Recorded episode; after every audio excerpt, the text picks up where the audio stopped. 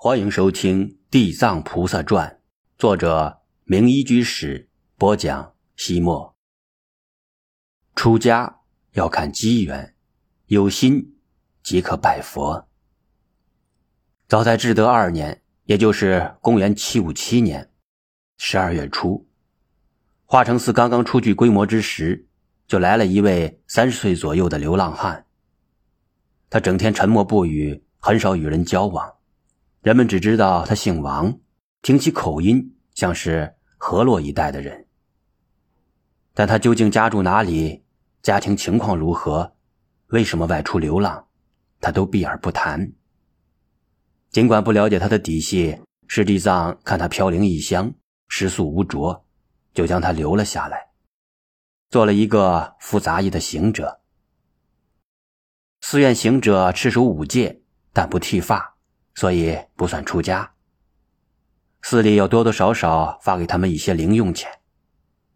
常住寺院的行者实际上是处在预备期的出家人，大部分人在正式剃度之前，都要先做一年半载的行者，一则自己要试试，看看能否适应寺院的清苦生活，是否能够遵守清规戒律；其二，剃度师也要考验他一下。看看他是否真心出家，能否做一个如法如律的修行人。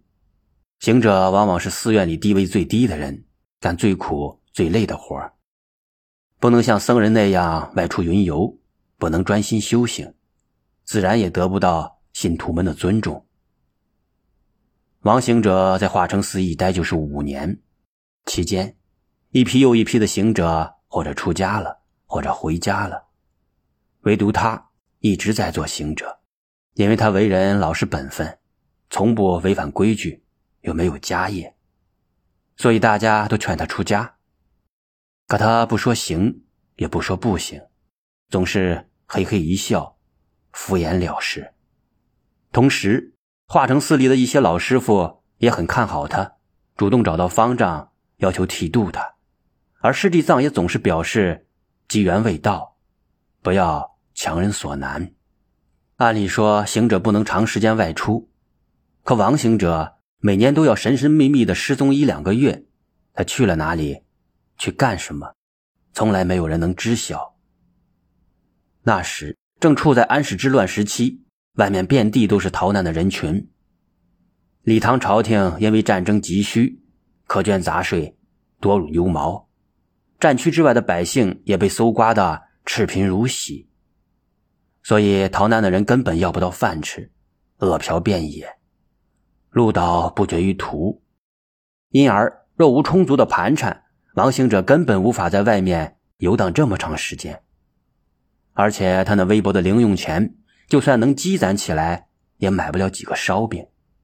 他哪里来的那一大笔的开销？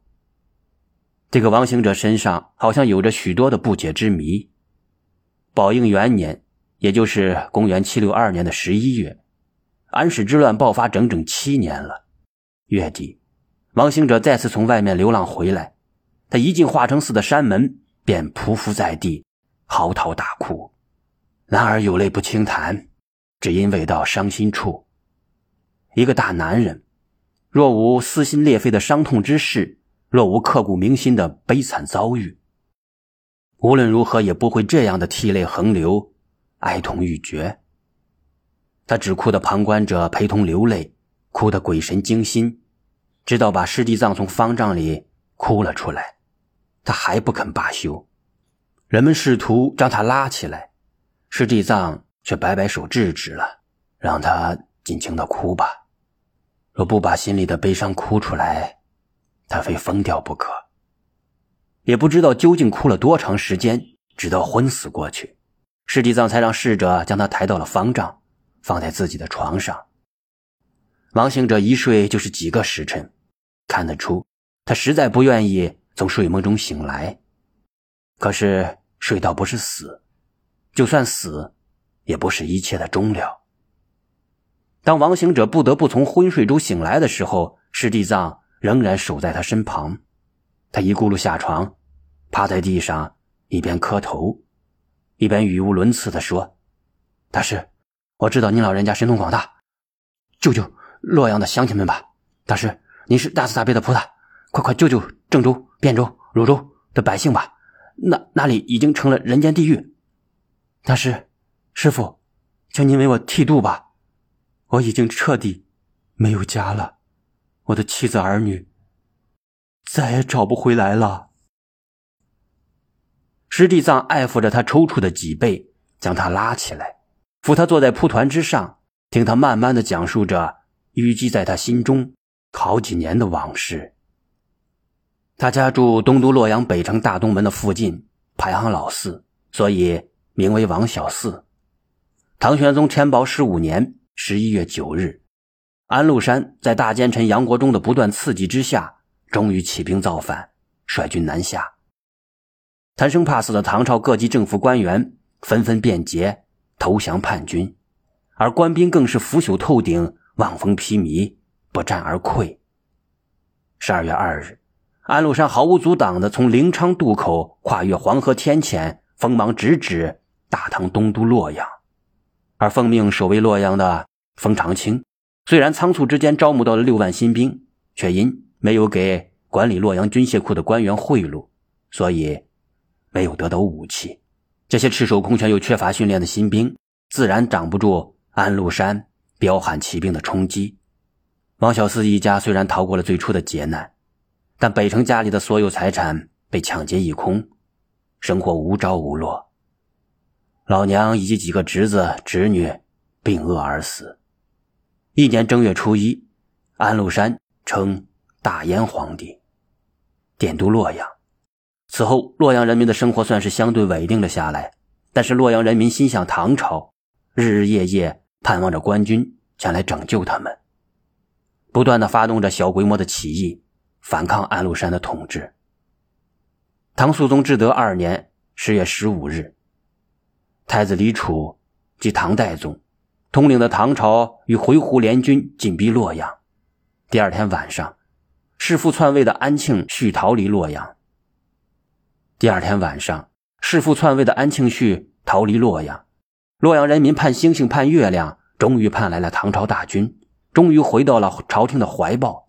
于是，全体洛阳人张开双臂，自发的上街欢迎官军的到来。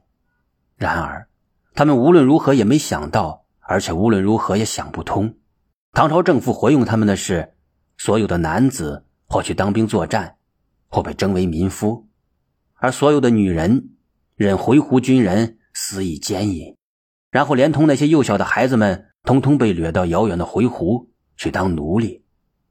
女人充当繁殖的性奴，孩子们当满足的家奴，所有的财产更是被回鹘军队洗劫一空。为什么会是这样？为什么唐朝政府比叛贼还要惨无人道？原来唐肃宗李亨是在老爹李隆基逃离长安。远赴四川之后，私自称帝的。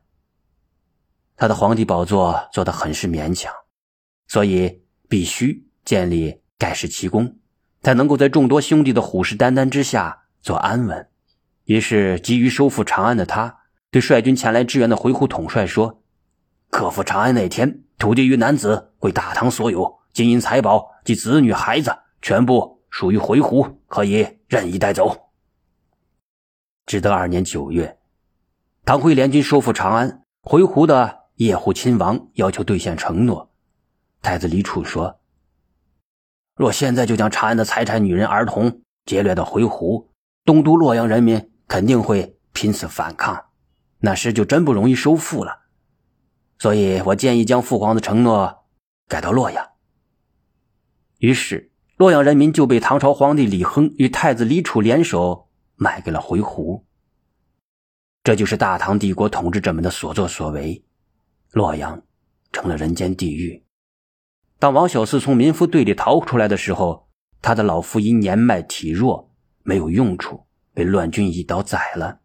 两个嫂子被回鹘人强暴致死，而年轻一些的三嫂、自己的妻子、自己的一双儿女与所有的侄子侄女，都被回鹘军队掠往了大漠的深处。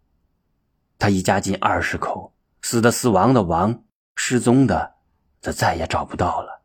妻离子散的他只有逃过长江，来到了青阳，蒙师地藏老和尚收留，存活了下来。他不甘心，每年总要到故土洛阳一带寻找侥幸漏网的家人。